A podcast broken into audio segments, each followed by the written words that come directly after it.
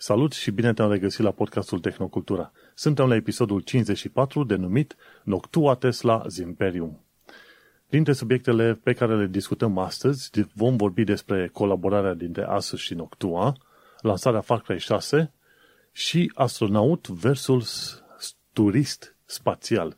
Gazele tale, Vlad Bănică și Manuel Cheța te salută. Salutare, Vlad! Salutare, bine v-am regăsit! Până să intrăm în pâine și în subiectele de astăzi, nu uita să ne dai note, floricele, cookies, stele, tot ce se poate da, când intri pe platformele tale preferate să ne asculti. Fie că e iTunes, fie că e Podbean, YouTube sau pe Reddit, pe unde poți, nu uita să lași un comentariu sau să dai un share pe mai departe la oameni, pentru că, din ce am înțeles eu, cumva oamenilor le place subiectele pe care le tratăm și modul în care tratăm acele subiecte. We want cookies! Cât mai multe cookies. Da. Um, ne ajută, bineînțeles, ne ajută și un share dacă aveți prieteni, rude, cunoscuți, dușmani, care credeți că ar, s-ar distra la podcastul nostru sau ar avea de uh, auzit ceva util din el, merge și un share oricând. Mulțumim, fain. Și așa, zim, Vlad, ce, cu ce te-ai mai lăudat așa în ultima săptămână? Că eu am vreo două chestii foarte faine de, de care chiar vreau să vorbesc, în afara subiectelor de zi cu zi și aș vrea să știu cu ce te-ai mai ocupat. Să nu spui că ai jucat jocuri. Mă, să știi că prea puțin am jucat jocuri. Uh, săptămâna trecută eram așa în febră, mă jucam uh, Days Gone în continuu de câteva zile și între timp uh, tot ce am reușit să fac a fost să termin Days Gone în, în, în sfârșit. Evident, n-am terminat tot, tot jocul pentru că eu, după cum am mai zis, nu prea sunt așa un completionist și mă, mă plictisesc de side missions la un moment dat. Am jucat uh, povestea principală, care a fost foarte faină, și pe urmă am cam renunțat așa. Uh, misiunile secundare prin care n-am trecut până la momentul respectiv, um, le-am abandonat efectiv și în weekendul ăsta am mai jucat un pic, uh, am intrat foarte scurt, așa nu știu dacă am jucat o oră în total în, bet, în uh, beta de la Battlefield 2042. Um, uh-huh. Eu cu gașca mea de prieteni online uh, ne jucam, uh, ne-am cam jucat de la Battlefield 4 încoace fiecare um, Battlefield care a ieșit în rețea destul de mult, ne distram, în fine, și am zis că uite, în sfârșit avem motiv să ne reunim, că apare Battlefield-ul ăsta nou, dar na, n-a fost grozav neapărat uh, demo ăsta, destul de buggy și așa mai departe, câteva concepte interesante, um, nimic spectaculos și cam asta am făcut. În rest mă pregătesc de mutare, mă mut în curând. Uh, cea mai tehnică chestie pe care am făcut-o săptămâna asta a fost să folosesc șurubelnița electrică. Cam, cam cu asta m-am ocupat, mi-am ocupat timpul mai mult. Vreau să aud de la tine. Mă, știi cum e? Hai să revenim la jocul la Days Gone. Sincer, până nu te lupți cu o hoardă și o învingi, jocul ăla nu a meritat să joci. Deci, ai ajuns bine, la final, asta e am bine. făcut. Da, o, asta am făcut. Um, am făcut-o chiar de mai multe ori, că sunt mai multe misiuni prin care treci cam obligatoriu cu, cu hoarde și a fost foarte ok. Um, dar, uh, na, n-am stat să le fac pe toate, toate, știi? Dar mm-hmm. e mhm. fain, mecanica asta a jocului e interesantă frustrantă câteodată pentru că e foarte greu și ești foarte dependent de, de echipament Muniție, da. și la un moment dat atunci când ai mai mare nevoie de, de anumite componente ca să-ți faci cocktailuri molotov și așa mai departe, parcă nu le mai găsești. Dar a fost ok, am trecut până la urmă peste. Da, știi cum este? În jocul ăla e un moto, ci că nu-ți uiți prima hoardă, știi? Da, nu, foarte fain, atmosferă bună, poveste solidă, cam ce mă așteptam de la un joc produs de Sony. Să știi că e super mișto și abia, abia aștept să mai văd jocuri de la Sony. Bă, ce am făcut eu? A, până să ajung, să ajung să zic asta, cred că într-o zi ar trebui să facem un fel de secțiune așa în care să spunem cum e o zi din viața lui Vlad la muncă, cum e o zi din viața lui Manu la muncă. Noi lucrăm în domenii tehnice, în stilul nostru pe ceea ce facem, dar cred că unii oameni chiar ar fi interesați să știe. Știi, ce facem? Sunt convins, uite, problema e că eu acum îmi schimb locul de muncă și nu știu despre ce vom vorbi, despre fostul job sau despre viitorul. Depinde când facem, uh, când facem experimentul ăsta, pentru că s-ar putea să arate destul de diferit uh, ce o să fac din noiembrie încolo cu ce am făcut până acum. Nu știu încă exact. Uite, atunci cu atât mai bine, o să avem subiecte mai multe de discutat. Ci fostul și, așa pot să fac și eu unul cu fostul și unul cu actualul. job. Și atunci putem ști cum e o zi din viața în trecut și în uh, prezent. Dar, uh, nu, până atunci, mă, ce am făcut eu, am descoperit de curând și spre rușinea mea, destul de târziu, uh, seria asta de cărți de la Frank Herbert, Dunes. Dune. Seria de cărți uh-huh. Dune. Uh, apare un film nou, acum la final de an, și tot am văzut reclamă la filmul ăla nou cu Dune. E făcut de ăștia de la Warner Brothers și cred că e, va fi difuzat undeva pe Disney Plus la final de an. Asta înseamnă că undeva pe la jumătatea anului viitor probabil o să-l vedem și pe Amazon Prime și pe Netflix cumva, știi? Uh-huh. Și am zis, băi, ok, ia, hai să văd cu ce se tot laudă ăștia cu Dune, Dunes al lui Frank Herbert. Băi, super mișto. Are vreo, am, am o întreagă colecție luată pe Amazon e-book, am Kindle-ul pe telefon și sunt vreo șase cărți, 2700 de pagini în total și gândește-te că fiecare carte are undeva pe la vreo 600-700 de pagini, ceva în genul ăla. Din prima carte, care e mai lungă, am ajuns să citesc deja 550 de pagini.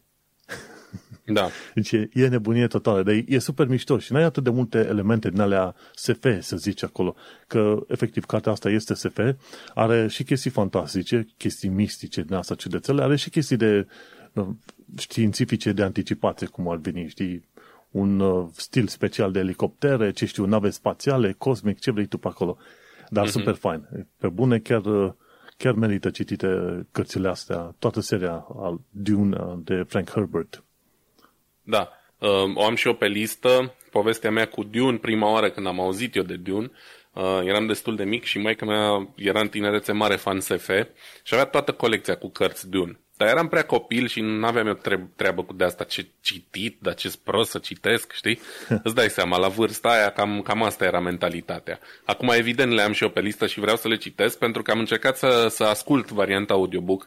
Eu cum am o navetă destul de lungă și merg uh, mult cu mașina, ascult destul de mult uh, cărți în ultima vreme și podcasturi, dar mai ales cărți și am încercat să ascult Dune, dar povestea e atât de complicată și sunt multe personaje, încât în momentul în care o asculți, cumva curge prea repede câteodată și fiind și atent la drum și așa mai departe, la un moment dat nu mai știu cine cu cine vorbește, cine e la cine e Harkonnen, cine e nu știu ce și am, am abandonat ideea, vreau să le citesc la un moment dat Um, am observat că în, când vine vorba de ascultat, uh, cel mai bine ascult cărți din astea non-fiction, știi? Uh, unde e o singură persoană, un singur personaj care povestește diverse lucruri și așa mai departe.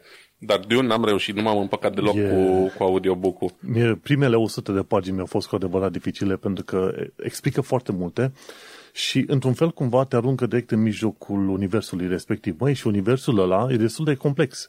Fiecare capitol da, are, este, este. are o zicală din nu știu ce cărți scrise uh, de prințesa Irulan, fică sa uh, uh, împăratului și așa mai departe și apoi sunt tot fel de personaje cu obiceiurile, cu tradițiile și cu chestiile lor pe acolo. Zic, băi, într-adevăr, primele 100 de pagini mi-au fost și mie greu, mai greu, dar după aia încep să te obișnuiești cu, cu sistemul și modul de povestire, știi? Și da. îți, dai, îți dai seama că Frank Herbert e, era cumva contemporan cu Isaac Asimov. Am citit și exact. vreo câteva de la Asimov pe acolo. Ideea e că a ieșit o reeditare mișto la editura Nemira pentru ascultătorii noștri, uh, mai ales cei din România, în limba română, care are și o copertă mișto, costă 52 de lei cartea și clar uh, recomandăm toată colecția. Eu vreau să-mi iau toată colecția asta cu prima ocazie când mai ajung prin România. O să mă uit și pe aici. Sunt vreo două librării care aduc cărți uh, în limba română și în Germania și o să văd dacă le au. Dar acum, na, depinde și cât costă, că dacă îmi ia dublu la bani, nu o să, n-o să dau banii, prefer să cumpăr direct de acolo. Uh-huh. Uh, și da, clar, una din cele mai bune serii SF, anul ăsta trebuie să iasă film nou, a mai fost unul prin anii 80 care nu e așa grozav, evident, cu tehnologia vremii. În 84 um, parcă era filmul ăla, ceva de genul ăla. Mm, ceva de genul. Dar oricum slăbuț calitativ față de ce au făcut Star Wars, de exemplu, în aceeași perioadă sau mai știu eu ce. Uh, l-am văzut, nu mai super impresionat, ăsta se pare că va fi mult mai bun, sau cel puțin așa sperăm. Uh, și iarăși, ceea ce am făcut din universul Dune, m-am jucat foarte mult jocul Dune. Ăla de pe PC de prin anii 90, când adunai Spice și trebuia să te bați uh, Harkonnen cu A3D și așa mai departe. Uh, și țin minte că a fost unul din primele jocuri pe calculator pe care le-am jucat în perioada aia și mi-a plăcut extrem de mult. Deci are cumva un loc pentru, în sufletul meu, uh, franciza Dune și trebuie să mă pun la punct să citesc și cărțile cât mai curând. Da, vezi, am nimerit chiar, chiar foarte bine. Nu cred că am jucat Dune, poate doar puțin cândva mai de mult, dar nu-l prea țin minte că joc jucat. Oricum este o Da, carte da, am super jucat faină. mult. E o, car- e, e o serie de cărți super faină, cu acțiuni și acolo. Chiar vrei acum să vezi ce se mai întâmplă următorul pas, următorul pas. Și asta, cam asta am făcut. Și pe lângă astea, guess what, am uh, sărit pe un alt fel de SF, dar pe video, pe film, adică un serial, pe Amazon Prime. Este The Man in the High Castle. Nu știu dacă ai văzut. Um, am văzut primul sezon, l-am văzut și pe al doilea până pe la jumate, dar cumva m-a pierdut la un moment dat uh, serialul. Nu știu, poate m-a, n-am, nu i-am acordat atenție suficientă și a, mi s-a părut că a început bine și premisa a fost interesantă și cumva așa pe parcurs mi-am pierdut interesul pentru el. Eu, nu l-am terminat. eu nu mă uit la, la serialul ăsta. Efectiv, serialul ăsta despre ce este vorba. E un univers alternativ în care naziștii au câștigat războiul și au inventat bomba atomică, au aruncat-o asupra uh, Washington DC, o distrus acolo și gata. Exact. Acum SUA este împărțită în trei părți. Zona japoneză, către Pas- Pacific, după aia zona neutră și după aia c- către Atlantic, zona nazistă. Și e interesant de văzut universul la paralel. În mod normal nu m-aș fi uitat, că nu mă pasionează pe mine, să știu cât de bine le-ar fi fost naziștilor într-un univers paralel. M-a interesat mai mult și mă interesează mai mult aspectul SF. SF pe lângă fapt, SF, faptul că naziștii au câștigat. SF pentru că au avut o bombă atomică. Deci dacă te uiți în istorie, erau, mai aveau mult până să facă ei rost de bombă atomică. SF pentru că aveau Da. da. în filmul ăsta avioane supersonice. de un fel de Concord, știi? Dar mai mult SF-ul de, de la care mă refer este faptul că apar niște filme din universuri paralele și eu vreau să văd de unde apar filmele alea, știi? Uh, Film, chiar film-film, pe rolă de film, efectiv, știi? Și de-aia mă Da. da. la filmul ăsta, ca să văd de unde apar filmele alea. Aia e un partea care m-a pierdut un pic. O premiză mișto, asta cu ce s-ar fi întâmplat dacă ar fi câștigat partea cealaltă um, uh, războiul și nu știu dacă s-au făcut foarte multe filme pe, pe stilul ăsta. Ăsta o duce un pic mai departe cu universuri paralele, dar m-a, m-a pierdut un pic acolo iarăși. Probabil că undeva nu i-am acordat suficient interes și m-a, m-a deturnat așa, mi-a deturnat atenția și e mișto și partea cu filmele și să vezi de unde vin, dar eu n-am înțeles chestia asta. Poate că la un moment dat va trebui să-l reiau, dar momentan n-am e, chef de el. E un aspect clar, e un, e un, e un aspect clar uh, SF, pentru că undeva prin sezonul 4 câțiva naziști reușesc să se ducă într-un univers paralel. Deci eu de aia mă și uitasem, că nu m-ar fi interesat prea tare premiza asta, știi? Oricum, cine vrea să se uite The Man in, High Castle, in the High Castle, mi se pare că este, da, e pe Prime, e, pe, e gratuit, poți să-l vezi. E o premiză interesantă, film foarte fain și are și ea un oarece aspect de SF pe acolo. Asta e recomandarea mea după o săptămână așa de, de stat și l-am descoperit chiar acum, nu știu, 5-6 zile, ceva de genul ăsta. Mhm, Da, eu l-am văzut, cred că acum vreun an jumate sau ceva de genul am început, dar n-am terminat. Mm, Cred că numai două sezoane am văzut. Mhm. Ei, hai, hai să trecem și la, la știrile noastre de zi cu zi. Cred că i-am plictisit pe oameni cu chestiile noastre, dar m-am gândit să discut, mai ales că noi suntem și fani și jocuri, și tehnologie, și SF, desigur. Adică eu n-am văzut om fan tehnologie fără SF. Așa e. Uh, înainte să începem, dacă îmi permiți două minute, um, am un anunț pe care vreau să-l fac acum la început, uh, cât avem uh, încă atenția ascultătorilor. Um, e o chestie pe care am citit-o zilele trecute și m-am gândit că ar fi mișto de împărtășit, um, și anume faptul că Uniunea Europeană dă 60.000 de bilete gratuite de tren prin uh, Interrail, care e o societate din asta care permite uh, călătorii pe calea ferată între statele Uniunii Europene și e o ofertă valabilă de ieri, a început înscrierea.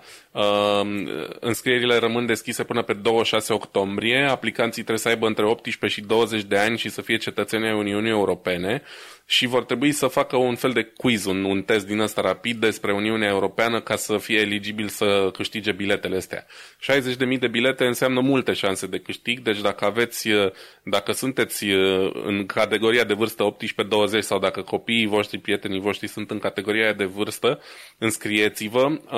A fost foarte greu să găsesc site-ul pe care să fac înscriere pentru că în articol nu e dat, dar l-am găsit până la urmă. Site-ul este europa.eu slash youth în limba engleză y-o-u-t-h slash discover eu uh, underscore n. O să punem un link în, uh, în show notes Uh, înscrieți-vă acolo și sperăm să, să câștigați niște bilete de tren. Um, e foarte mișto să călătorești prin Europa cu trenul, trenuri bune, pe toat, multe conexiuni în toate direcțiile și sunt convins că vă va face plăcere. Cam atâta. Putem să-i dăm drumul. Da, uh, nu uita să-mi trimiți, sau poate trimitem linkul ăsta chiar în Discord aici, cât discutăm noi. Ți-l, ți-l dau acum pe Discord, da. Și îl punem pe acolo, pentru că, într-adevăr, e bine să se știe linkul potrivit. De ce nu? Eu cred că avem 2, 3, 5, 10 ascultători din uh, grupa aia de vârstă și ar putea da și pe mai departe vorba aia, ții toată clasa și hai să mergem împreună să, să călătorim prin Europa. Și bilete date gratuit. Și mi se pare că e un fel de loterie, na, gen... Exact, okay, e un concurs, efectiv. Dacă sunt, să zicem, mai mulți oameni decât alea 60.000 de bilete, atunci să alege probabil random care și cum va fi. Și I- hai. Interrail oferă uh, genul ăsta de permise, poți să-ți cumperi, nu mai știu exact acum care sunt ofertele, dar gen poți să-ți cumperi permis pe o săptămână, pe o lună și așa mai departe, uh, cu drumuri limitate sau nelimitate, au mai multe oferte și să călătorești prin, prin Europa cu ele. Și dacă ți-ai lua un pass din ăsta nelimitat pe o lună de zile, ai putea să vezi la propriu toată Uniunea Europeană, evident, așa pe repede înainte, dar ca idee. Știi, e o idee foarte mișto, Uh, e simplu că nu mai trebuie să-ți tot cumperi bilet în toate direcțiile, să vezi la ce tren, nu știu ce, efectiv te sui în tren și mergi mai departe. Uh, dar, na, dacă vrei loc rezervat, ele se achiziționează separat. Oricum, și dacă nu te încadrezi în categoria asta de vârstă și ți-ai dorit să faci un tur al Europei cu, cu trenul, Interrail e soluția. Eu de multă vreme îmi doresc să fac asta și încă n-am reușit, sper să reușesc să o fac la un moment dat. Cumva ne gândim și noi să mergem din Londra să trecem prin Belgia, Franța, Germania, Austria, Ungaria și România la un moment dat. Probabil anul, dacă o să reușim așa. Poți să mergi cu trenul inclusiv din Madrid și nu știu dacă nu cumva reușești din Portugalia, din Lisabona, să iei tren Madrid și după aia către București. Dacă e să vorbim de așa în spiritul podcastului Tehnocultura, um, trenurile, călătorile cu trenul în Europa sunt din ce în ce mai populare sau redevin populare, sunt din ce în ce mai popularizate, ca să zic așa. Uh, pentru că se vrea înlocuirea călătoriilor pe distanțe scurte cu, cu călătorii cu trenul, fiind mult mai puțin poluant. Uh, prin Europa sunt trenuri electrice în majoritatea destinațiilor uh, importante și e din ce în ce mai mare, trăim așa o renaștere a trenurilor de noapte, știi? Um, austriecii sunt foarte tare băgați pe chestia asta pentru că oferă dis- multe destinații internaționale. Uh, se mai vorbea, cred că am mai zis la podcast, de destinații de genul Paris-Madrid, Paris-Barcelona, Paris-Berlin și așa mai departe. Și uite, eu vreau să fac chestia asta probabil la primăvară, pentru că și ideea de a merge cu tren de noapte e o chestie. Eu fiind pasionat de trenuri așa de felul meu, Uh, o chestie pe care mi-am dorit dintotdeauna să o fac și vreau să fac uh, prima tură cu trenul de noapte de la München la Roma. E un tren de noapte, face vreo 10 ore sau 11 ore, ceva de genul și costă cam cât ar costa un bilet de avion aproximativ. Evident, tren direct cu um, nu cușetă, la vagon de dormit, știi? Cu o mică cămăruță din asta de dormit pentru mine și nevastă mea și mi se pare o idee foarte mișto, vreau să văd în practică cum e, știi? Evident, mm-hmm. avionul zbor de la München la Roma în mai puțin de două ore, dar stai vreo trei în aeroport, te înghesui, nebunie, agitație, copii plângând, nu știu ce, în tren te sui, te încui la tine în cameră, eventual mânci ceva la restaurant și chiar dacă faci mai multe ore, timpul trece altfel, știi? Vreau să, să experimentez chestia asta. Foarte bine și mersi fain că ai pus asta în show notes. E bine să dăm și ceva sfaturi utile, gen bilete gratuite. Cine n-ar vrea? Hai să intrăm la știrile de zi cu zi, ca să zic așa, de la Linus Tech Tips. Cred că e o zi de Fairphone, deja a ajuns la versiunea numărul 4 până la ora asta. Da, da. Și el a făcut un review de curând și cumva e un telefon modular. Eu așa l-am numit acum, nu știu dacă ei îl numesc efectiv în felul ăsta, Fairphone telefonul modular al lui 2021. Până de curând, cred că am aflat de Fairphone doar de, de curând, probabil anul ăsta, nu știu cumva, mi-a scăpat de, de, sub, de, de sub radar, efectiv, a trecut pe sub radar. Și la Fairphone e mișto că poți să schimbi bateria, poți să schimbi portul USB, poți să schimbi camera și încă alte chestii pe acolo. Nu extraordinar de multe, dar poți să schimbi multe chestiuni. Mult mai bine decât orice alt telefon pe piață, efectiv.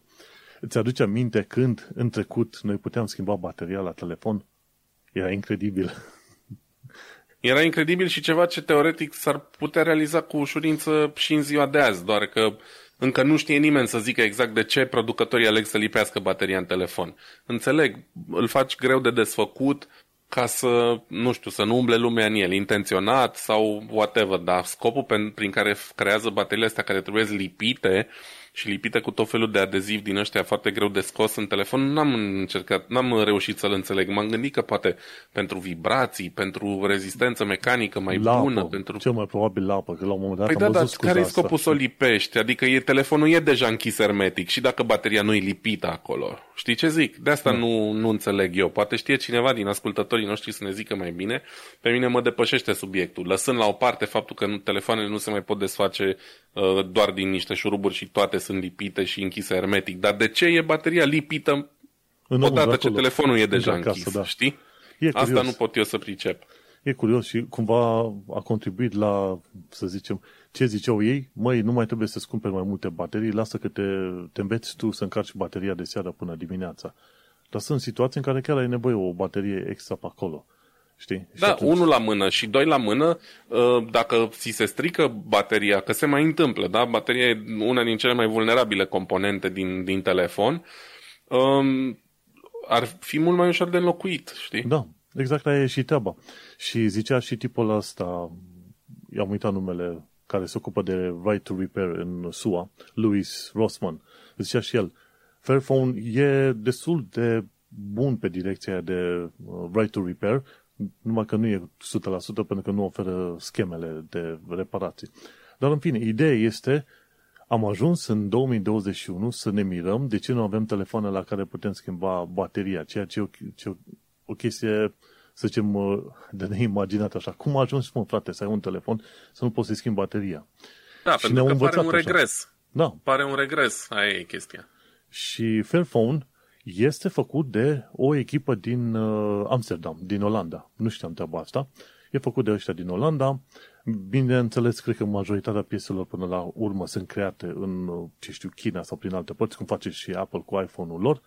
Dar uh, ce este important este faptul că Fairphone îți permite să schimbi tot felul de chestii în el, modular, ceea ce e fain. Plus că nu costă extraordinar de mult, e vreo 600 de euro la specificații destul de apropiate de un Pixel 5, Pixel 6 pe acolo. Și sincer, dacă stai să te gândești, cred că de câțiva ani buni de zile încoace nu-ți mai trebuie chestiile astea overpowered din telefoane, efectiv.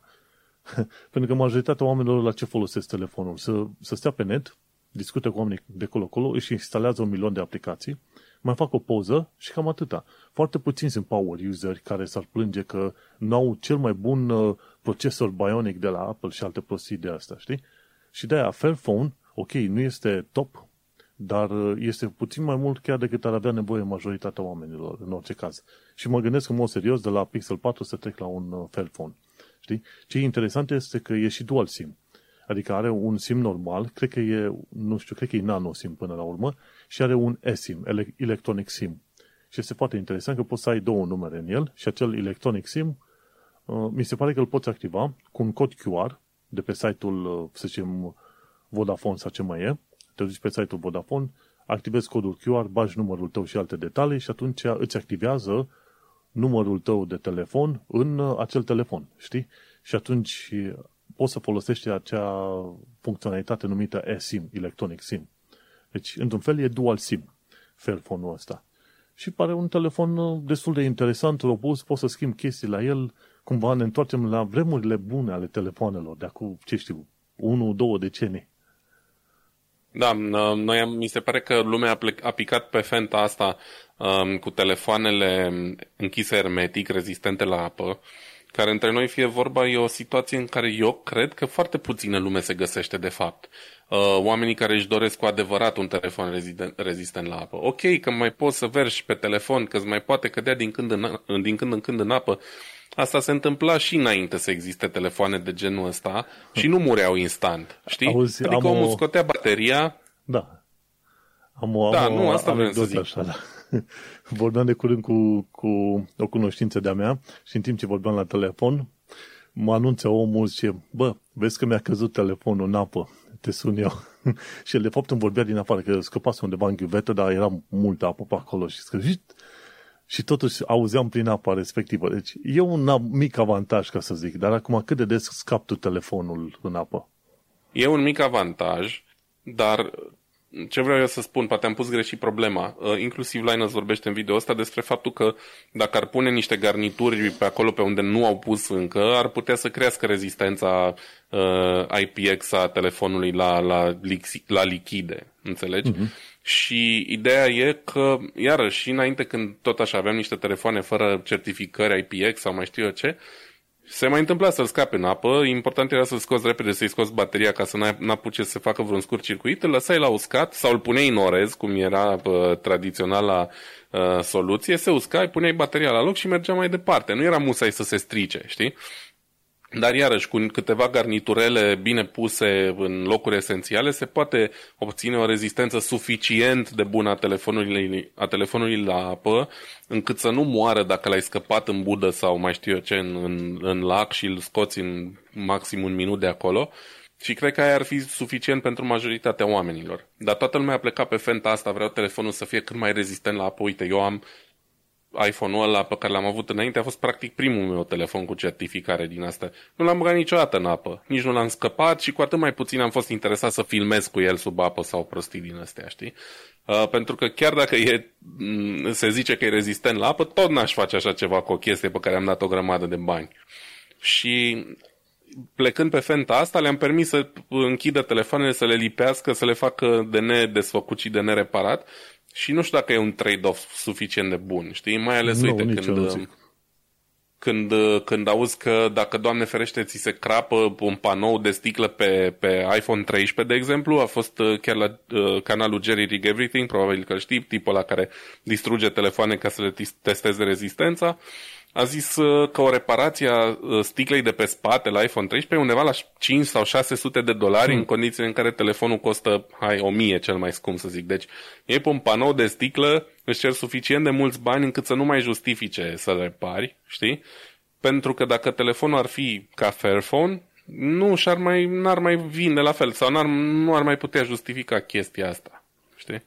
Acum Bun, că și... Fairphone nu e cel mai puternic de pe piață, păi nu e acum, dar poate dacă cererea ar fi suficient de mare, ar face și o variantă cu procesor de top, știi? Și cu ecran de top și așa mai departe. Dar nu trebuie, efectiv nu trebuie, sincer. Nu trebuie și momentan nu e cerere pentru așa și ceva. Și o chestie interesantă cu Fairphone, mi se pare că telefoanele Fairphone sunt marcate cu sigla Fair Trade, adică în lanțul, întregul lanț logistic de construire a telefonului, de asamblare și așa mai departe și de producție a materialelor, oamenii sunt cumva tratați mai bine și plătiți mai bine decât în alte circunstanțe. Și asta este un alt subiect foarte interesant la care trebuie să ne uităm. Măi, dacă luăm ceva, e ceva sustenabil, oamenii care sunt implicați în crearea acelui produs sunt tratați corect și Fairphone are și sigla Fair Trade. E o chestie foarte faină și cred că merită menționată. Absolut, trebuie să fim uh, mult mai atenți cu chestiile astea. Eu sunt așa, un fel de mic socialist, uh, nu sunt psd dar uh, latura socială din, uh, din viața umană mă interesează foarte mult și evident contează pentru mine și chestiile astea, mai ales când știu că se poate și altfel decât, decât fac majoritatea. Și da, contează foarte mult și chestia asta pentru mine. Acum eu nu mi-aș lua Fairphone mâine brusc din cauza asta, eu sunt uh, semi-captiv în universul Apple, am motivele mele pentru care o fac, dar sunt în continuare conștient de chestiile pe care le fac greșit, știi? Da, nu vezi, ar... există o alternativă și asta e important. Și da, de-aia, corect. De-aia vreau în episoadele noastre, când descoperim, hai să discutăm de alternative, să se știe. De exemplu, unii oameni nu, vor să, nu vor să mai ia telefoane chinezești, de niciun fel acum au zis, măi, chinezii ăștia, Huawei, Xiaomi, Oppo, ce vrei tu, HTC, ce vrei, nu vor. Poate alții nu vor Samsung pentru că Samsung este o mizerie la partea de instalare de aplicații, unele peste altele așa, fără să ai nevoie de ele. Și atunci, uite, avem o alternativă, se numește Fairphone. Cine vrea să se ducă și cine știe. Eu încă aștept să văd cum e cu telefonul meu. Pixel 4 încă o mai duce, următorul telefon chiar mă gândesc în mod serios să fie Fairphone. Eu am auzit Bun. de ceva vreme de Fairphone, dar a fost o chestie care mi-a dispărut din cap la un moment dat, nici nu știam că mai există. Uite, maica mea, de exemplu, recent a avut nevoie să schimbe telefonul, că avea o porcărie de Samsung vechi care nu mai mergea bine de când l-a luat, știi, și acum era inutilizabil. și am luat un Xiaomi. Am luat un Xiaomi pentru că value for money era imbatabil, pentru ce avea nevoie. A costat vreo 300 și ceva de euro. Ecran mare, tot ce trebuie. Da, bine, pe, pentru ea contează destul de puțin și acum, uh-huh. sincer să fiu, nu o să cenzureze pe maică mea că trimite rețete de prăjituri chinezii prea curând, știi? Deci nu pot uh-huh. să-mi fac neapărat griji din cauza asta. Dar e, dacă rămân în picioare ăștia cu Fairphone, Doamne ajută și uh, promovează, promovează, evoluează proiectul lor, probabil că următorul telefon pe care îl iau o să fie de la ei. Foarte bine. Uite că Fairphone a ajuns la versiunea numărul 4 și va fi lansat uh, pe 1 noiembrie încolo. Deci e, deja poți să cumperi, să rezervi efectiv. Deci a ajuns la Fairphone numărul 4. Cum ai zis și tu, hai să vedem dacă mai e telefonul prin jur în uh, unu an, unu, doi ani de zile când vreau să-mi schimb și eu un telefon. Dar hai să mergem la știrea TAP acum. Sunt curios să văd ce ai de zis când este vorba de Tesla. Um, în curtea ta, acolo, în spatele tău. Da, păi ce vreau eu să zic nu e atât de relevant. Uh, important e că um, fabrica din um, Berlin, uriașa fabrică din Berlin sau de lângă Berlin a celor de la Tesla, um, va începe producția undeva luna viitoare. Uh, nu știu dacă s-a zis exact când. Um, săptăm- uh, săptămâna trecută, sâmbătă, a fost un mare eveniment din ăsta. Au adus un Ferris wheel, da, o roată din aia mare. Uh, a fost un circ nemaipomenit acolo. 9000 de invitați. A fost efectiv un festival dedicat uh, deschiderii uh, gigafabricii atât de controversate din, uh, din zona Brandenburg. Um, normal, oamenii care au participat acolo au fost, uh, sunt mari fan Tesla și uh, ar linge după orice zice, după orice zice Elon. Deci a fost un eveniment de marketing mai mult decât orice altceva, pentru că fabrica a trecut, am zis, prin multe controverse, nu o să le enumăr pe toate, dar de la faptul că s-a distrus o pădure pentru a construi fabrica, Aha până la mai nou faptul că aparent uh, s-ar afla pe o sursă de apă importantă, de apă freatică pentru localitățile din zonă și ar putea provoca probleme existența fabricii acolo. Mă rog, multe controverse. Ideea e că săptămâna viitoare începe producția. Um, e vorba de uh, modele uh, Tesla Model Y, Model 3, cred, în principiu toată gama și își doresc să ajungă să producă între 5 și 10.000 de mașini pe, pe săptămână. Deci, uh, cred că mult mai mult decât pot acum să producă la capacitățile lor din, uh, din Statele Unite. Evident, scopul e să um, poată um, acoperi cererea de pe piața europeană, care este din ce în ce mai mare. Și, uh, na, au adus o grămadă de echipamente noi în stilul Tesla. Um, mai mult decât atât, vor monta noile lor celule, Până acum se foloseau, probabil că știi și tu deja de celebrele celule, baterii de astea, cum le zice, 18650 sau cum le zice, formatul Am standard de... Ele, da. Da, de baterii reîncărcabile. Ei bine, acum Tesla urmează să înceapă producția de baterii în format 4680, care e formatul despre care am vorbit noi într-unul din primele episoade de Tehnocultura, când Tesla zicea că dezvoltă un nou concept de baterie, care, la care de fapt cel mai nou e formatul, știi? Au, um, au găsit un format prin care densitatea bateriilor pe care le pot monta într-o mașină e mai mare decât cu alea standard.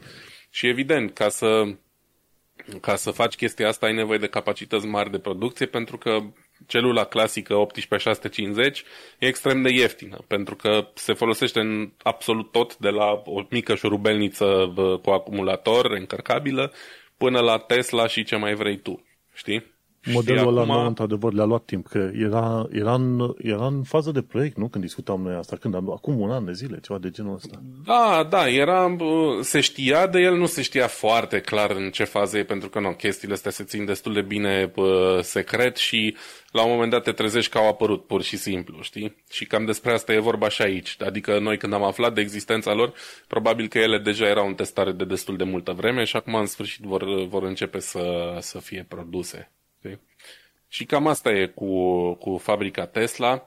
Uh, evident, lucrând în domeniu, am, m-am gândit și eu să mă uit să văd ce uh, fel de joburi au pe acolo. Încă n-am făcut-o, dar uh, de principiu partea de dezvoltare se face în continuare în Statele Unite. Aici se face efectiv doar producția și nu cred că ar, că ar fi ceva potrivit pentru mine acolo, plus că n-am de gând să mă mut în zona a Germaniei prea curând, așa că am renunțat la idee. Dar e important că, uite, Tesla își mută, își mută, să zicem, centru de greutate cumva în Europa. că cumva da, și cu atât mai mult că o face în Germania, adică o țară cu forță de muncă scumpă, deși zona aia a Germaniei e sub medie. Adică aici în sud ar fi trebuit să dea salarii mult mai mari decât dau acolo. Dar totuși puteau să leagă Cehia, puteau să leagă, să nu mai zic România, da? că România suferă la capitolul infrastructură. Dar puteau să leagă Cehia, Polonia, sudul Italiei, niște, niște zone mai păi da, defavorizate. ce să, să faci? Pui, pui Tesla undeva între munți și n-ai nici măcar drumuri corect pavate ca să pleci cu Tesla de acolo? Vezi, aia e problema. Păi nu, de, de asta zic, uite, Cehia are o infrastructură super bună. Uh, Italia, în partea de sud, unde mai sunt ceva fabrici, unde, na, iarăși, salariile sunt destul de mici, cred că sunt mai mici decât în multe orașe mari din România chiar. Și așa mai departe. Da, da, uite, este bun. Dacă UK rămânea în Uniunea Europeană, era posibil ca Tesla să-și fi deschis un nou centru în UK.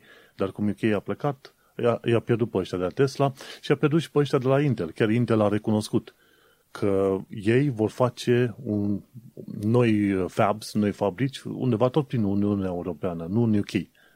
Și uite, vezi, puteam să am eu în, în spatele clădirii în care locuiesc, un Tesla Gigafactory, nu? Dar asta e. Da. mergem pe mai departe. Hai să mergem la următoarea știre a zilei. E legată de Far Cry 6. Nu știu dacă ai văzut review-uri. Eu m-am uitat toată săptămâna. Review-uri, tips and tricks, secrete, ce vrei tu pe acolo. Foarte pe scurt. Uh, nu sunt uh, uh, genul care să se uite foarte mult la review-uri de genul ăsta. Mă uit să văd dacă merită jucat sau nu la 2-3 note și cam atâta. Dacă simt mm-hmm. eu că trebuie să joc, atunci îl iau. Da. Ce îmi place mie la, la Far Cry, toate seriile astea de Far Cry, au o parte de istorie și e relativ ok. Nu e întotdeauna cea mai bună parte de istorie, nu e cea mai plauzibilă, etic, nu contează. Important e că are o hartă foarte mare, ai tot felul de posibilități de a te deplasa de colo-colo și ce aduce două, două, două chestii faine și noi în materie de transport e te plimbi cu calul în Far Cry 6, în alte Far Cry nu puteai face treaba asta. Cred că puteai în 5 sau într-un DLC, ceva, nu mai știu sigur. Și ai un wingsuit. Acum te arunci cu parașut, ai un fel de wingsuit și cu ăla te duci mai aproape de obiective când sar dintr-un avion sau un elicopter, ceea ce e foarte interesant. Și jocul ăsta, parcă e 6, ci că dacă faci misiunile destul de repejor, ajungi undeva să petreci vreo 20-30 de ore pe el. Dacă vrei să fii completionist și ce vrei tu, probabil ajungi și tu la un prim 100 de ore pe acolo.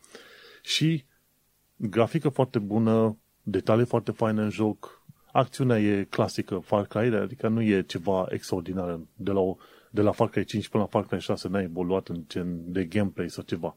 Dar important e că e o hartă nouă, întâmplări noi și anumite chestiuni noi pe care le mai faci pe acolo și de-aia eu sunt curios. Poate să apare și Far Cry de 10, tot o să joc măcar, pentru că a schimbat, uh, să zicem, decorul, ca să zic așa. Și eu sunt unul dintre fanii mai vechi de Far Cry. Și ce în materie de lungime, undeva între 20 și 30 de ore, ca să zic așa, și a făcut un tip, e tipul ăsta, stai că a început să se vorbească, tipul ăsta de la Hardware Unboxed, el a făcut niște teste, dar a făcut teste pe, cum îi zice, plăci video de alea destul de mari, de la GeForce RTX 270, 2070 până la, ce știu, Radeon 6700 uh, sau 5700. Deci pe chestii foarte high-end. Că eu, mă, eu, eu aș fi sperat ca tipul ăsta să facă teste pe chestii mai mid, mid-range. Da, asta vreau să zic că e destul de elitist, adică în cel mai de jos loc e un 270, un 2070 super, adică uh-huh. peste ce am eu, care e un 2070 normal și care e o placă considerată relevantă încă, știi? Nu mai zic de faptul că nu are niciun fel de placă mid-tier, cum ai zis și tu, nici măcar 3060 ăla Ti nu mai e mid-tier, că costă o grămadă de bani și aia, știi? Uh, și da, mă rog. Doar ca idee, pentru ăștia care își permit un 5700 XT de la Radeon sau măcar un 2070, te poți aștepta că pe 1080 la Ultra Quality, 1080p la Ultra Quality să faci unde? 90 pe 100 frames per second, știi? Deci chiar sănătos. Și mi se pare că dacă ești pe 2K, atunci mergi minim 60 de cadre pe secundă și poți să urci liniștit până pe la vreo 60 spre 90, așa, știi? Și ceea ce, ceea ce înseamnă că jocul ăsta, dacă vrei la ultra quality, o să fie destul de demanding, efectiv. Dar uh, noi am avut un episod mai de mult și ziceam, când ai ocazia, mută de la ultra către high și atunci o să ai foarte multe detalii chiar acolo și nu o să suferi prea mult la calitate. Și mi se pare că chiar tipul ăsta de la Hardware Unbox zicea la un moment dat, băi, vezi că poți să folosești pe detalii high, detalii high și nu o să pierzi foarte mult, mai ales la chestiuni în distanță. Și uite că tipul ăsta nu, a făcut, în continu- a verificat și la medium quality și dacă dai la medium îți crește foarte mult, cu vreo 20% frame rate-ul. Așa că, vezi, te poți duce liniștit pe, pe high, poate înspre medium și la revedere, te scos. Și chiar, chiar și cu plăci video mai vechi. Și atât.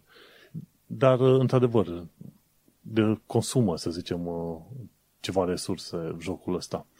Dar se poate juca. E, asta e important, se poate juca. O să-i trimit un mesaj ăsta. Băi, de ce n-ai făcut și tu cu plăci video mai vechi, gen un uh, GT 1660 Super sau ce știu, generația aia dinainte de RTX, să zicem, cum mai e. Într-adevăr are și ray tracing pentru cine vrea așa, dar uh, nu, dacă stai să te uiți foarte bine, mai ales că în continuare, cred că peste 80% din gamers sunt pe Full HD, 1920 pe 1080. Cu alte cuvinte, nu ai nevoie de un 2070, nici măcar cea mai de jos uh, placă video care e listată în filmul ăstuia, nu ai nevoie. Ai nevoie chiar una mai, mai vechiuță și totuși o să-ți fie bine cu jocul ăsta. Și e suficient să te duci pe high. Uh, cam asta era concluzia din jocul ăsta. Din, Da, joc, din um, film, ca să zic. Asta, asta e și părerea mea. Am, am mai vorbit noi despre chestia asta și încă e relevantă.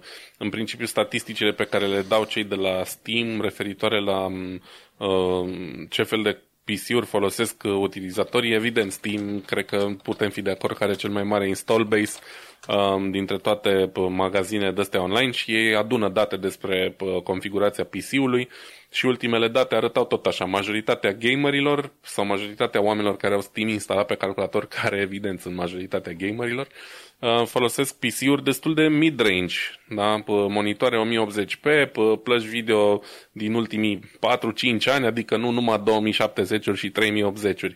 Uh, am văzut la un moment dat, a dat un scroll în jos în, în graful ăla lui și apărea și un 1080 Ti, da? Ăla era minimum minimorum, știi, pe care îl testează el.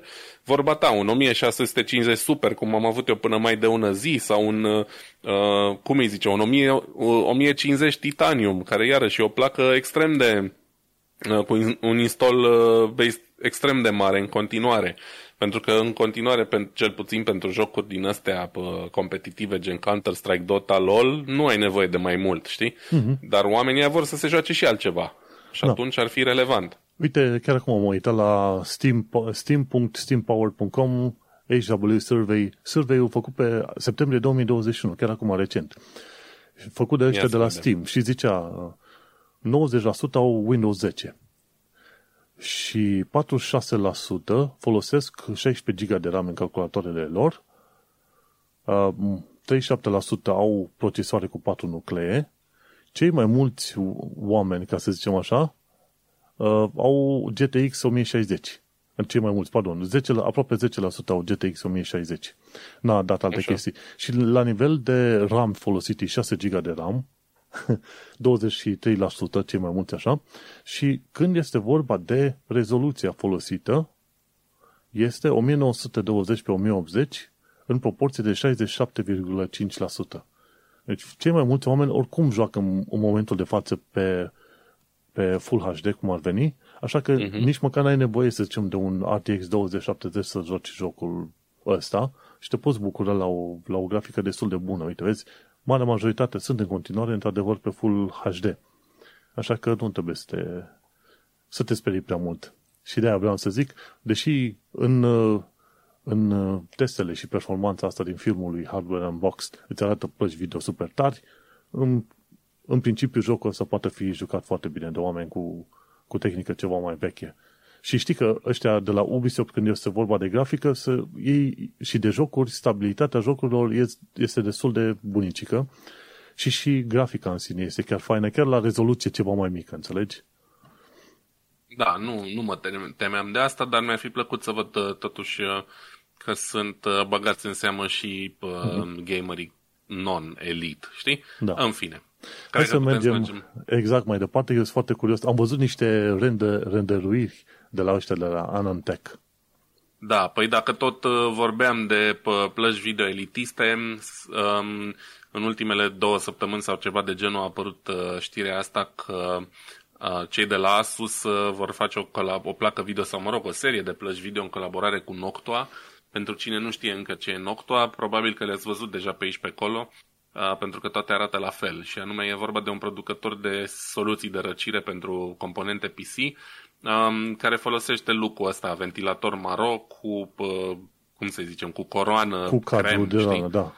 Da, pe, lucrul ăsta de cappuccino, cum, cum îmi place mie să-i zic, uh-huh. nu neapărat cel mai frumos, uh, pentru că sunt niște culori destul de nefericit alese, dar na, sunt austrieci oamenii, adică germanici și au ei uh, estetica lor un pic mai dubioasă câteodată. E, uite, Probabil că și asta e motivul pentru care până acum nu s-a înghesuit nimeni să lanseze plăci video în colaborare cu ei sau, mă rog, alte, alte genuri de, de componente. Dar cei de la Asus um, s-au hotărât să facă o placă video, în principiu, uh, un 3070, uh, ediție Noctua, care dispune de două ventilatoare din astea uh, clasice în culorile Noctua, două ventilatoare maro, un radiator masiv, Uh, din câte se vede în poza asta și din câte am mai citit, ar putea să ocupe chiar patru sloturi soluția asta de răcire. Deci e una babană, cu adevărat. Um, două um, uh, ventilatoare de 12, uh, ce înseamnă asta? 12 cm, cred? Nu știu exact ce zice. Până, până te uiți acolo, 25. A, auzi, până te uiți acolo, mi-am adus aminte că eu am radiator Noctua, așa îi zicem, radiator Noctua de la, pentru procesor. Și mm-hmm. eu, eu o namilă în aia enormă, deci, nu știu, 15-20 de centimetri, care trebuie prinsă în câteva șuruburi foarte puternice pe acolo. Îți dai seama. Și am da, da, Noctua da. NH, liniuță U12S. Și e, e super mișto, într-adevăr. Are culoarea aia maronie cu ăla și radiatorul ăla în sine e o enormitate. Eu am crezut că îmi rupe placa de bază când am pus acolo. Da, Am... Noctua e, o, e, produc niște soluții de răcire foarte bune din punct de vedere performanță, știi, și de calitate mare. Um, ce am făcut eu cu un uh, cooler Noctua, mi-am înlocuit um, coolerul de la um, încărcătorul pentru scooterul meu electric, știi? Um, scooterul meu electric a venit na, cu un încărcător din ăsta pe voltajul respectiv da. made in China, cu un ventilator made in China extrem de zgomotos. Mm-hmm. Și citind eu pe un forum de posesor de scooter din ăsta, s-a pus problema, bă, nu are, nu poate fi înlocuit ventilatorul ăla, că face cam mult zgomot, mai ales dacă vrei să încarci seara acasă sau mai știu eu ce. Zic, bă, eu nu mi-am bătut capul că încarc în garaj, dar uite, mutându-mă undeva unde nu o să mai pot să fac chestia asta și va trebui să iau bateria în casă, am zis, poate ar merita un pic investigat. Și, în fine, long story short, mi-am schimbat uh, ventilatorul din el cu unul Noctua, um, de aceeași dimensiune, cu turații ceva mai puține, dar care face perfect față să, să răcească toată chestia aia în condiții în care nici nu se încinge extrem de tare și este mult, mult, mult mai silențios. Știi? Exact, aia vreau uh, să zic eu. N-am auzit asta, or, orice program am avut, n-am auzit ventilatorul ăsta să urie, să facă pe nebunul. La placă video, da. Aia e rachetă. Da, bine, normal. Depinde și ce fel de soluție are, dacă cât de mari sunt ventilatoarele, dacă sunt din ele turbionare sau mai clasice, că na, fiecare are caracteristici diferite de zgomot. Ideea e că ăștia de la Noctua lucrează foarte mult la palele uh, ventilatoarelor ca să um, le facă cât mai puțin turbulente, pentru că asta creează de fapt majoritatea zgomotului ele neplăcut. Uh, și um, sunt foarte curios să, să văd niște teste cu placa asta când o să apară, pentru că pare o soluție foarte interesantă și mi-ar plăcea să existe genul ăsta de soluții de uh, răcire pentru plăci video și aftermarket și evident că există unele uh, dar nu sunt neapărat universale, știi? Mi-ar plăcea să fie mai universală și chestia asta la fel cum e la procesoare, de exemplu, și să pot să le schimbi uh, relativ ușor. Și ce mai e mișto la 3070 ăsta e că soluția de răcire e hibridă, având un, un radiator masiv, uh, în momentul în care temperatura plăcii video va scădea sub 50 de grade, Uh, ventilatoarele vor fi oprite complet și va fi răcită 100% pasiv. Asta înseamnă că dacă nu faci mare lucru, maxim te uiți la un film sau uh, stai pe net, um, o să fie complet silențioasă uh, placa asta video, ceea ce pentru mine, mai ales, e un bonus. Mie îmi place să am un PC cât se poate de, de silențios și chiar mă gândesc pe viitor dacă să nu încerc o soluție 100% pasivă în, în PC, dar cred că îmi va trebui o carcasă mai mare, că sigur nu o să încapă în asta. Sau poate te treci pe ceva cu încălzire lichidă, Da, cine știe. Da, dar și acolo ai nevoie de niște ventilatoare ventilator, plus da. pompă. Nu cred că e neapărat uh, o soluție. Soluția bună, adică aia adevărat, silențioasă, e doar răcire pasivă pe toate componentele. Dar după cum ziceam, în carcasa mea destul de micuță, nu cred că ar încăpea. Mai vedem, poate pe viitor. Exact, mai vedem. Hai să trecem la următoarea știre legată de securitate pe Android. Cine știe uh, de security now, îți dai seama, ei își dau seama că acolo învață și de securitate, dar și despre modul în care funcționează sistemele de operare, mobile sau nu. Și în episodul 839, Steve Gibson zicea de faptul că au fost descoperite 139 de aplicații infectate cu troianul Grift Horse, descoperit de către firma Zimperium, firma de securitate. Și firma asta, Zimperium, a reușit până la urmă să-și dea seama care sunt ale 139 de aplicații care sunt infectate cu troianul Grift Horse și când te uiți pe show notes în uh, GRC, trebuie să cauți uh, Zip, Grift Horse sau Zimperium și în PDF-ul respectiv, hai să intru și eu pe aici, îți dă o listă întreagă de aplicații. M-am uitat și eu, eu n-am niciuna dintre aplicațiile alea în lista mea. Și hai să vedem. Efectiv, aici e, de exemplu, și să vezi unde, unde sunt, în, în ce aplicații era acest uh, troian. De exemplu, iCare Find Location sau MyChat Translator sau Locker Tool sau Fingerprint Changer sau tot felul de chestii în astea relativ uh, inutile. Mai e un numit Racer's Car Driver sau Slime Simulator. Nu știam că există așa ceva, un Slime Simulator. Știi? Tot felul de, de chestii nu? care îți dai seama că oamenii, e posibil ca oamenii care să fie instalat asta să nu fie foarte obișnuiți, să nu fie power user în primul și în primul rând și pe de, pe de altă parte să nu fie foarte obișnuiți cu cu faptul că nu trebuie să instaleze chiar tot ce văd în uh, stores. Să nu uităm că asta era cel mai probabil prin Play Store. Toate astea erau un Play Store, 139 de aplicații care au trebuit, Google a trebuit să le facă un purge, să le taie. Uite, e una dintre ele, e Daily Horoscope, știi? Și mai e una Get Tracker sau Photolab sau Zodiac Hand, Ludo Game Classic și când te uiți la aplicațiile astea, îți dai seama, au fost targetați anumiți oameni care nu sunt foarte învățați nici cu internetul, nici cu tehnologia foarte mult, știi? Și 139 da. de aplicații au fost scoase de, de Google odată ce au fost uh, informați.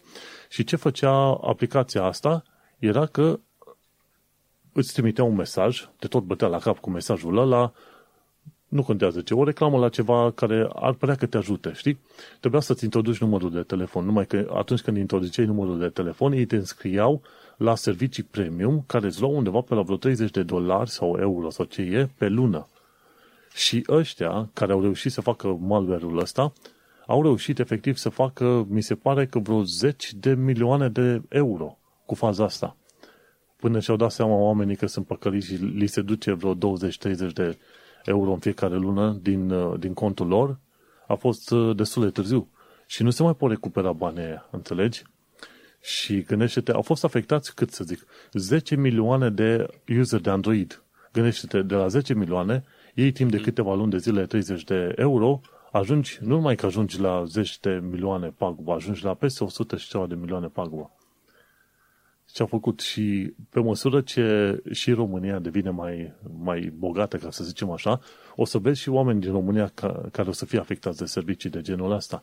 De-aia sfatul general este fi foarte atent la ce fel de aplicații instalezi și dacă vezi că ți apar mesaje de alea random în telefon, ar fi bine să începi să dezinstalezi aplicații pe bandă rulantă. Da, în general, genul de aplicații care sunt foarte susceptibile la genul ăsta de uh, atac sunt din alea care sunt cel mai, sunt most likely să fie instalate de copii, știi? Uh-huh. Uh, pe telefoanele părinților, că colorate, mai mult sau mai puțin intenționat, sau de oameni care nu sunt foarte pricepuți în, în ale telefoanelor și încearcă efectiv chestii noi sau vreun joculeț sau mai știu eu ce. Um, și evident că sunt o problemă destul de, destul de mare. Da, exact. Și aia vreau să zic că cine vrea să știe, să se ducă în show notes, e acolo show notes on GRC și acolo vezi și lista de 126 de, de aplicații. Problema care este, au fost aplicațiile scoase din Google Play, dar mai sunt încă pe telefoanele oamenilor. Mi se pare că deocamdată Google are o politică prin care nu blochează aplicațiile oamenilor din telefoane dacă au fost cumva scoase acele aplicații din Google Play. Deci, în continuare, uh-huh. sunt afectați oamenii care au aplicațiile deja instalate. Și asta e un lucru important de știut. Deci, uh, cer uh, cine ascultă să se ducă în linkul de la ce avem noi în show notes, e show notes on GRC și acolo e un PDF cu întreaga listă de 139 de asemenea aplicații. Hai să mergem pe o... Yeah. Zic. Ar fi interesantă și o discuție din asta, dacă există ideea de automatic updates, de ce n-ar exista și uh, ideea de automatic uninstall în momentul în care o aplicație e detectată ca fiind malware, nu? Păi da, adică... aici trebuie să te gândești că intri cumva peste om, adică omul și-a cumpărat alcool și e posibil să moară dacă bea alcool, o sticlă întreagă de alcool, o singură, din, din prima așa, să zicem cum ar fi un whisky. Dar uh, cât de multă, cât care e dreptul statului și al oamenilor să se bage pe somn în casă, să zică, a, a vedem că e o sticlă de alcool, hai să ți-o scoatem. Deci aici e o mică mare problemă. Ai și tu dreptate.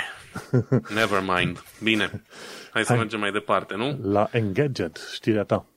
Da, ultima știre pe ziua de azi, tocmai ce s-a întâmplat mai devreme astăzi, a fost, cred că, a doua lansare a um, rachetei Blue Origin a lui uh, Jeff Bezos, um, binecunoscutul uh, proprietar, fondator Amazon.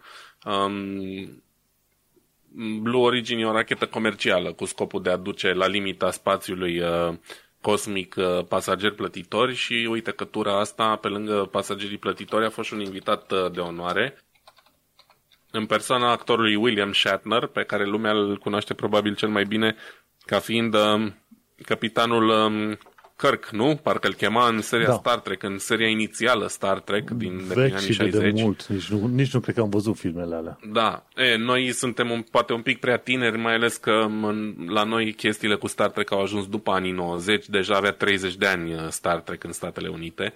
Um, ideea e că Star Trek, evident, un, un clasic în, în rândul uh, fanilor SF și um, William Shatner, primul actor care a jucat un capitan în, în Star Trek, uite, are 90 de ani, nici nu, nici nu știam că e atât de bătrân.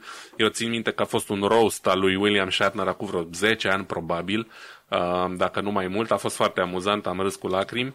Și, uh, și atunci era destul de bătrân și extrem de gras, nu m-aș fi așteptat să apuce 90 de ani și mai mult decât atât, uite că e și cel mai bătrân om în spațiu, 90 de ani. Da? Chiar dacă e doar la limita spațiului și racheta Blue Origin nu e la fel de puternică și agresivă ca Falcon 9 a celor de la SpaceX care duce oameni cu adevărat în spațiu, um, dar na, totuși o realizare enormă. Am văzut și un uh, filmuleț foarte scurt, găsești uh, pe internet dacă, dacă cauți cu un interviu uh, al lui William Shatner de după aterizare, foarte emoționat și impresionat, chiar cu lacrimi în ochi.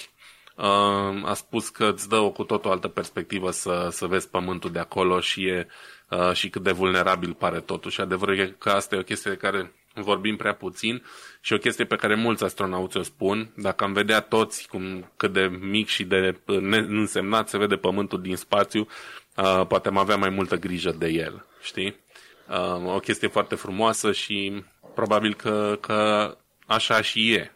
Și dacă tot am ajuns la articolul ăsta, o chestie pe care n-am menționat-o nicăieri, dacă recomandare a săptămânii din partea mea, Um, acum vreo două sau trei săptămâni a avut loc misiunea um, celor de la SpaceX numită Inspiration 4, care este tot așa prima misiune comercială a celor de la uh, SpaceX, um, o misiune cu uh, scop caritabil, care a dorit să strângă bani uh, pentru spitalul St. Jude de undeva din, nu mai știu exact, într-un stat din centrul Statelor Unite, uh, bani pentru cercetare în domeniul cancerului uh, pediatric și nu numai, uh, și au trimis patru astronauți non-profesioniști în jurul Pământului, dar pe orbită reală, deci nu doar la limita spațiului, ci efectiv în spațiu, undeva la 500 de kilometri, dacă nu mă înșel, mult deasupra stației spațiale.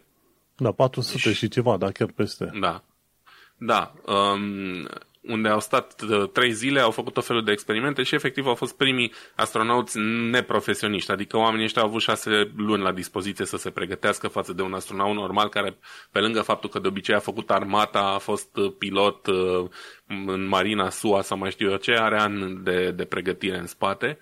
Și um, recomandarea mea e pentru cine n-a văzut misiunea sau cu atât mai mult și pentru cine a văzut-o. Pe Netflix a ieșit un uh, documentar din, de 5 episoade despre pregătirea misiunii și despre cum au fost aleși oamenii respectivi.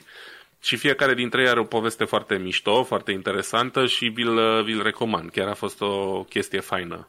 E misiunea în sine și oamenii care s-au dus sunt, sunt oameni faini și cam asta e recomandarea săptămânii la mine. Cool. Uh, să nu uităm, aici ăștia, când au zburat cu Bill Shatner, cu Blue Origin, ei s-au dus cam până pe la vreo 100 de kilometri altitudine și au stat acolo cât vreo 3 ore, ceva de genul ăsta, nu foarte mult. Blue Origin nu, nici măcar, stau doar câteva minute ah. efectiv, adică toată misiunea durează, cred că, câteva ore, uh-huh. dar în uh, spațiu sau în imponderabilitate stau doar câteva minute. Da, la 100 de km altitudine înseamnă că probabil s-au dus dintr-o parte în alta a SUA sau ceva de genul ăsta. în 3 da, minute. nu știu exact care e planul. Și uh, o tonă de oameni, și am văzut la știrile mass media, zic, îl, îl clasificau pe Bill Shatner astronaut. Și cred că aici trebuie să discutăm puțin. Băi, care e diferența între un astronaut și un turist spațial?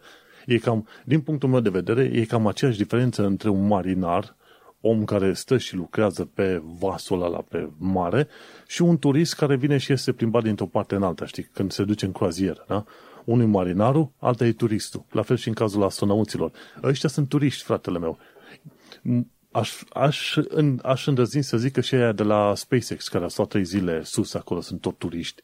Acum depinde calitatea și cam ce au făcut ei, dar în principiu uh, trebuie să ajungem în punctul în care trebuie să facem o diferențiere între astronauți și turiști spațiali. Turistul spațial e dus din punctul A în punctul B fără să îi se ceară în mod special să facă ceva anume. Astronautul e om cu misiune în spațiu cu niște cercetări în spate și așa mai departe. Și oamenii l-au numit cel mai bătrân astronaut. Nu, fratele meu, cel mai bătrân turist spațial. E o diferență. E, uh, îți dai seama că și cei care scriu uh, articolele astea caută un pic senzaționalul. Nu e evident același lucru, știi? Dar, na, în scopul de a atrage cât mai multe clicuri pe articolul tău, mai faci concesii de genul ăsta, știi? Nu știi, dăm în nume de rău neapărat. Mă gândeam, mă gândeam că suntem deja într-o epocă în care putem face o distinție foarte, chiar foarte clară și să zicem în 10 ani de acum încolo va fi mult mai des să, și mult mai ușor să vezi oameni plecând în spațiu și făcând ture din asta în jurul planetei de 2, 3, 50 ori și gândește-te că în probabil 4-5 decenii o să fie și un fel de stație din asta spațială în, în jurul plane, în planete, auzi, în jurul lunii. Pentru că, efectiv, uite, Artemis ăștia vor să facă un fel de stație din astea semi-permanente în jurul lunii undeva în 2030, nu? Cei de la NASA, în proiectul Artemis. Numai da. că probabil să, să se amâne toată treaba asta și să faci ceva în, în genul unui International Space Station, dar în jurul lunii te aștept să ducă undeva în anii 40-50 încolo. Și atunci o să vezi mult mai des plimbări din astea și oameni care ies doar pentru că își permit să plătească să se ducă încolo. Turism spațial. De fapt, noi suntem chiar la începutul turismului spațial. Când o să, probabil când o să fim prea bătrâni, pe la vreo 70-80 de ani de zile, atunci o să se deschidă și un birou de turism spațial pe lună, știi? Dar noi o să fim prea bătrâni ca să mergem până acolo. Cine știe, poate o să fim și noi ca William Shatner peste 40 de ani și o să mergem la 90 de ani pe lună. Da. De ce nu? Deci trebuie să începem soluția bună să ne îngrășăm, nu? Ok. Eu sunt pe drumul bun. Eu sunt deja acolo. Nu cred că, nu cred că o să mă ia nimeni, sincer. Bun. Uh, și cam atâta cu știrile principale. Hai să discutăm de două, trei știri din astea scurte pe care le-am mai pregătit. Una e de la Steve Gibson, acela Steve, Steve, Steven Gibson de la Security Now, și a dat un tweet de curând, că cum să instalezi Windows 11 fără cerințe de TPU, de protecție TPU și de cerințe de procesor. Și tot ceea ce trebuie să faci, trebuie să te duci la registri, să adaugi o anumită cheie de registru cu o anumită valoare valoarea 1 fiind efectiv, și atunci când vrei, când instalezi Windows 11, nu o să mai aibă condițiile alea de, de TPU și de CPU. Știi? Și efectiv trebuie să te duci la HKey Local Machine, System Setup și Mo Setup în uh, uh, regedit, că mi se pare că majoritatea oamenilor folosesc regedit dacă, vrei să, dacă vor să modifice tot felul de chestii în registri. În regedit te duci foarte bine pe HK Local Machine, pe System, Setup, More Setup și acolo trebuie să faci un uh, reg word, reg d word și să-l numești Allow Upgrades with Unsupported TPM or CPU, e foarte lungă asta, și de valoarea 1. Găsești în tweet-ul lui Steve Gibson sau găsești în show notes aceeași chestie care am pus aici, pentru cine vrea să facă un upgrade de la Windows 10 la Windows 11, fără să îi se ceară cerințele alea de TPM și CPU. Pabam! și uite că se poate. Și se spune de foarte multe ori că ceea ce face Microsoft cu aceste cerințe e doar posturing. Doar zice că e interesat de securitate, când de fapt nici nu are nevoie să facă acele cerințe extra, știi? Bun. Ți-ai uh, instalat Windows 11 sau ai de gând nu, să faci prea curând? Nu încă. Aștept uh, să se rezolve orice fel de probleme posibile de, de siguranță, de orice vrei tu de stabilitate, pentru că nu vreau să fiu un cobai, ok? Deci, calculatorul meu este compatibil Windows 11, dar nu o să fac decât prin vara, toamna anului viitor. După ce a trecut un val mare de plânsete și de distrugere, atunci o să îmi instalez și eu Windows 11 când s-a calmat treaba, știi? Uh-huh. Nu mă grăbesc, nu, nu, nu. Bun, o, o altă știre de la Jace to Send, ci că nu te grăbi să faci upgrade la DDR5.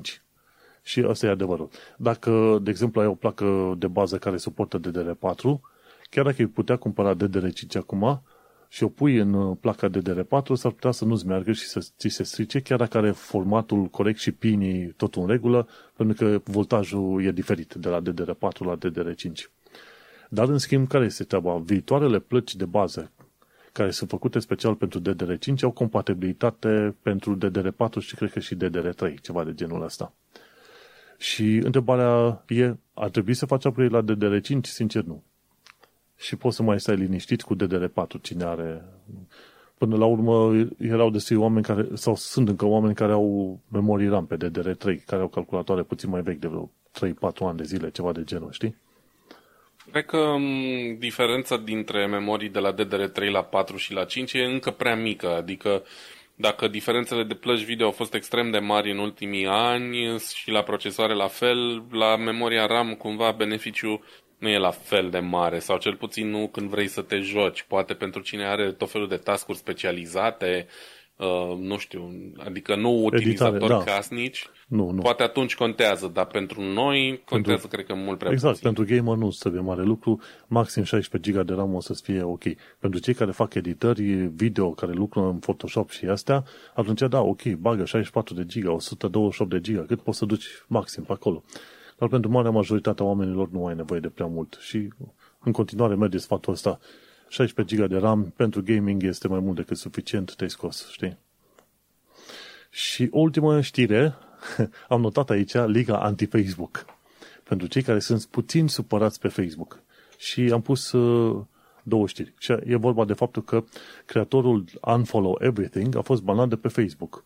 Și aici e o discuție mai mare de avut. Deci, tu, Vlad, tu creezi o extensie de, de browser care îți permite, le permite oamenilor să dea unfollow la prieteni, pagini și grupuri. Să fie omul liniștea lui cumva Facebook descoperă că tu, Vlad, care ai cont de Facebook, ai făcut extensia aia și îți banează contul. Care e legătura? Niciuna. Doar că Facebook îți arată că îți dă cu ciocanul în cap când îi convine și îți arată de ce merită să primească la rândul său ciocane în cap. Ce legătură are una cu alta? Deci asta a fost doar o chestie de răzbunare. Hai să te banăm pentru că tu ai făcut o aplicație care îi limitează pe oameni în, în a interacționa cu Facebook. Să nu uităm că în Follow Everything, oamenii trebuie în mod voit să instaleze chestia aia. Deci ce treabă are Facebook-ul și cu creatorul, dar și cu oamenii care folosesc acea extensie, știi? Aici e doar o răzbunare de doi bani nesimțită. Da, nici măcar nu e răzbunare, cât e efectiv un soi de eliminare a concurenței, sau cum vrei să-i zici. Adică, uh, probabil că un... Nici măcar nu știu cum să pun problema, că am putea spune că ok, dacă dai un follow la totul, cumva Facebook pierde bani cu tine, dar cred că reclamele oricum ți le livrează, no matter what, știi? Problema e că le scade influența algoritmului lor asupra ceea ce vezi tu, de fapt. Cred că asta e problema și nu e le convine deloc. Da, nu le convine deloc faptul că pierd control asupra a ceea ce livrează, ceea ce na, e pâinea lui Facebook până la urmă și uh, înțeleg de ce ar face Evident că e neplăcut pentru că e un fel de încălcare a unor drepturi de, nu știu, până chiar și de exprimare. Adică ce vreau să, să văd uh, în Facebook are legătură cu modul meu de a mă exprima cumva, știi? În fine, evident, Facebook e o companie privată, cumva au tot dreptul probabil să facă chestia asta, dar clar e un lucru neplăcut. Acum, cine mai așteaptă lucruri plăcute de la Facebook uh, trăiește cumva în, în alt univers paralel. E clar că da. uh, intențiile lor sunt cu totul altele. Și, și pe bune, ceea ce mă aștept să văd de la tot felul de autorități în viitoare, în viitor, este efectiv Facebook-ul să fie obligat să facă, să permită oricărei, uh, cum îi zice, oricărei aplicații cu dreptul meu de utilizator să aibă acces la toate datele mele de Facebook. Într-adevăr, GDPR spune că pot să-mi downloadez eu toate datele, dar nu. Ci să facă ceva în sistemul ăla solid, uh, inventat sau gândit cumva de oameni în genul lui Sir Tim Berners-Lee, și în care Facebook, conform legii, și nu numai Facebook, dar toți ăștia, să fie obligați, ok, toate datele mele din Facebook, inclusiv chestiuni algoritmice, să pot să le transfer foarte bine în orice aplicație terță pe care le vreau eu. Deci aia ar fi o primă chestie pe care vreau să o văd cu Facebook-ul ăsta, pentru că ei se întind prea departe. Și după aia, bineînțeles, să fie rupți. Să fie rupți și de WhatsApp și de Instagram și de alte chestii și mai devreme să mai târziu o să apară. Că uite, la fel au făcut americanii și cu AT&T și cu tot felul de firme din astea mari, că au trebuit să le limiteze, să zicem, în direcție. De exemplu, Facebook, ok, tu ești tare pe social media, te blocăm la social media, nu să mai ai voie în comunicare instante. Efectiv. Înțelegi? Și atunci abia aștept să vină chestia asta. Se mișcă ăștia prea greu acolo, în America. Ce fac? Trebuie să le trimitem, nu știu, flori, mesaje, ce? Băi, vă mișcați prea greu. Pentru că la un moment dat, bineînțeles, banează. Ce îl blochează pe Facebook să ne baneze pe noi doi la un moment dat, pentru că noi vorbim de rău Facebook-ul în podcastul Tehnocultura. Da, eu ce-mi doresc e altceva și îmi, îmi doresc așa ca un fel de lecție învățată din Right to Repair, um, dacă tot apar produse care permit repararea și înlocuirea de module gen uh, framework și Fairphone și așa mai departe, îmi doresc la un moment dat totuși să apară și o platformă socială din asta open source cu adevărat liberă și um, lipsită de, uh, de idealuri corporatiste, știu că e utopic, dar poate la un moment dat totuși o să se întâmple și chestia asta. Sunt destule chestii non-profit pe net în continuare și probabil că nu, niște oameni de, de bună credință or să încerce și, și asta la un moment dat. Nu cred că trebuie să ne blocăm în Facebook sau nici măcar în Twitter sau în Instagram sau în cineva, uh, Um, dar na, înțeleg că e extrem de multă muncă la o platformă de genul și e foarte greu ca cineva să se implice pro bono ca să, ca să le ia fața. Păi da, dar oricum există deja niște discuții și pe la americani să transforme inclusiv Google, Google Search în utilitate publică, știi? Inițial îi zice, băi, o chestie comunistă și tâmpită. Nu. Când o, o anumită entitate ajunge mult prea puternică, mult prea, uh, să zicem, influent, influentă, așa, influentă, nu mai găseam cuvântul potrivit, entitatea respectivă trebuie, trebuie trecută prin niște filtre și prin niște cuțite, pentru că la un moment dat începe să controleze în mod, în mod direct uh, grupuri mari de oameni, mase mari de oameni. Și la fel va trebui să se întâmple și cu Google Search până la urmă. Ok, considerăm utilitate publică, asta înseamnă că algoritmul tău și modul în care tu funcționezi trebuie să fie, uh, trebuie să fie dat inclusiv competitorilor. Ar fi nedrept, da, și sunt... ar fi nedrept față de firma aia, da, dar pe mine nu mă interesează ca client faptul că e nedrept față de firmă, este important ca clienții, ca oamenii, userii finali, ăia să primească într-un final accesul și la servicii alternative, dar și la cele mai bune servicii, înțelegi? Și Facebook-ul, nu, nu, faptul că noi am vrea să fie pe, să zicem, open source, e foarte fain, dar Facebook-ul nu o să dispară. Cumva trebuie să existe cineva care vine cu o bută de undeva de sus să zică, ok, ia hai să facem din tine serviciu public, să tăiem niște bucăți și să te obligăm pe banii și pe servele tale să distribui detalii mai departe, inclusiv la competitori. Acolo să vezi, într-adevăr, o revoluție socială, dacă zici. Da, tocmai despre asta trebuie să, trebuie să vorbim și să punem problema. Nu vorbim aici despre comunism, da? Vorbim despre socialismul ăla bun, Um, prin care statele au grijă de cetățeni, că noi de fapt și de drept, indiferent cine ar fi la conducere, cam de asta îi votăm, știi, sau cel puțin la asta sperăm. Și atunci, evident că anumite, în anumite chestii uh, trebuie să se implice statul pentru că trebuie să fie și în bunul nostru interes. Um, entități private sau nu, până la urmă nu poți să faci privat chiar orice vrei tu și fără să existe consecințe, știi? Uh-huh. Um, și atunci, clar, se va ajunge mai devreme sau mai târziu la asta. Din și... punctul ăsta de vedere, Uniunea Europeană face multe chestii bune pentru că nu permite multor corporații să, să sară calul prea tare sau încearcă să, să-i prindă cât se poate de repede cu chestia asta, știi? Și foarte bine. Și apropo, ca ultimă chestie tot legată de Facebook, uite, avem Oculus, un tool care deconectează Facebook de Oculus. Uite, poate îl poți folosi tu în viitor. Și uh, tip, tipul ăsta a făcut, uh, că unul de vreo 17 ani de zile. A gândit o, o metodă nu știu exact cum funcționează tool ăsta, dar a gândit o metodă prin care ăștia utilizatorii de VR de Oculus folosesc aplicația asta Oculus și deconectează de Facebook. Și când te-a deconectat, ți-a deconectat contul de Facebook, bineînțeles, asta înseamnă că nu mai ai acces la niște chestiuni sociale, share-uri și alte prostii. Dar acum depinde de stilul tău de a fi. În cazul meu, dacă aș avea VR și aș juca, eu aș folosi Oculus, pentru că nu, nu mă interesează să trec prin filtrul Facebook când vreau să mă bag în propriul meu joc. Asta e o, e o nesimțire extraordinară, știi? Și uite că există. Oculus, am dat și link direct către uh, GitHub, acolo unde este salvat tool respectiv și îți explică cum se folosească, folosește și așa mai departe. Ei bine, ideea este că, că nu, poți, nu poți să dai remove la acea aplicație fără un factory reset. Deci aia mm-hmm. rămâne de gândit. Dacă mă te gândești, dacă îți place foarte bine, Uh, să fii deconectat de Facebook, de ce nu? Uite că poți. Nu știu dacă ai fi tu interesat de chestia asta. Măi, eu momentan uh, am ales altă soluție care mi s-a părut mult mai simplă la momentul respectiv. Nu știam de chestia asta când mi-am luat Oculusul, dar am, am aflat și eu de ea acum uh, ceva timp. Um, ce am făcut eu a fost să-mi fac un cont nou de Facebook, cu o adresă nouă de mail, un cont nou de Facebook cu zero poze, zero postări, zero date personale și așa mai departe, pe care să-l folosesc strict pentru Oculus, știi?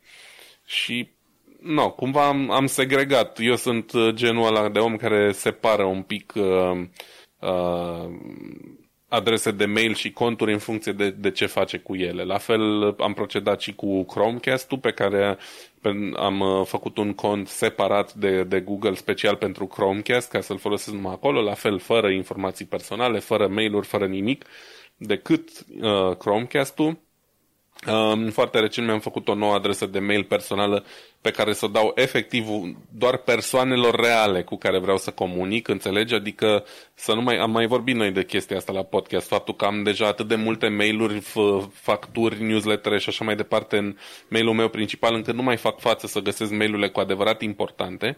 Și atunci mi-am făcut un cont nou pe care o să-l folosesc strict pentru comunicări personale și pe mailul pe care îl foloseam până acum nu are decât să se umple de facturi, de uh, resetări de parolă și așa mai departe, știi? Îmi place să țin chestiile astea un pic separate ca să unul la mână să-mi fie mie mai ușor să, să le țin socoteala și să găsesc ceva important când chiar am nevoie de, de el și doi la mână ca să nu ofer, nu știu, să nu vulnerabilizez să folosesc un cont pentru toate chestiile. Nu știu dacă e cea mai bună soluție, e aia pe care am ales eu să o, să o folosesc momentan. E o știi? soluție, e o soluție și e bine că există mai multe idei. În cazul meu, probabil că aș fi folosit o aplicație gen Oculus pe acolo. Iar aici, Facebook îți dau zero informații. Mai are și asta bă, un revers al medaliei că odată ce Facebook află de ea, probabil că vor face tot ce le stă în putere să o elimine, știi? Și să nu-ți mai permită să o folosești într-un fel sau altul, printr-un update, printr-o naiba știe ce, știi?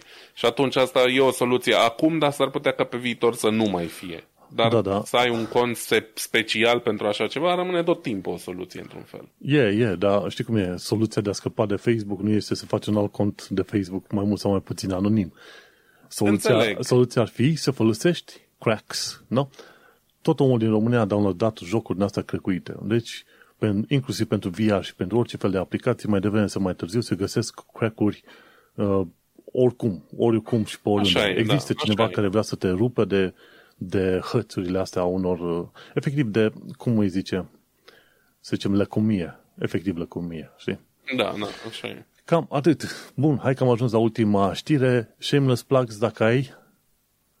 Uh, nu, absolut nimic. Uh, Inspiration 4 pe Netflix. Uh, faceți o donație, cam atât de la mine.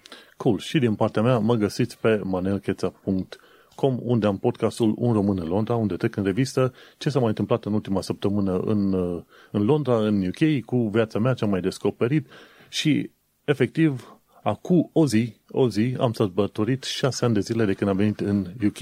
Vuhu! No. Mulțumim! Mersi, fain! Și asta înseamnă că la o lună de acum încolo pot să aplic deja pentru cetățenie în UK. Vedem cum iese cu treaba pe acolo. În fine, cam asta am avut de zis, shameless plugs. Noi ne mai auzim pe data viitoare. Îți mulțumim că ai ascultat podcastul Tehnocultura. Am ajuns la episodul 54, înregistrat în data de 13 octombrie 2021.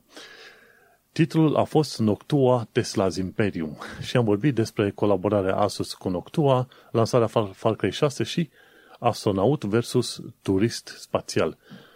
Așadar, te salutăm, Manuel Cheța și Vlad Bănică, zic papa și la revedere! Numai bine, ceau!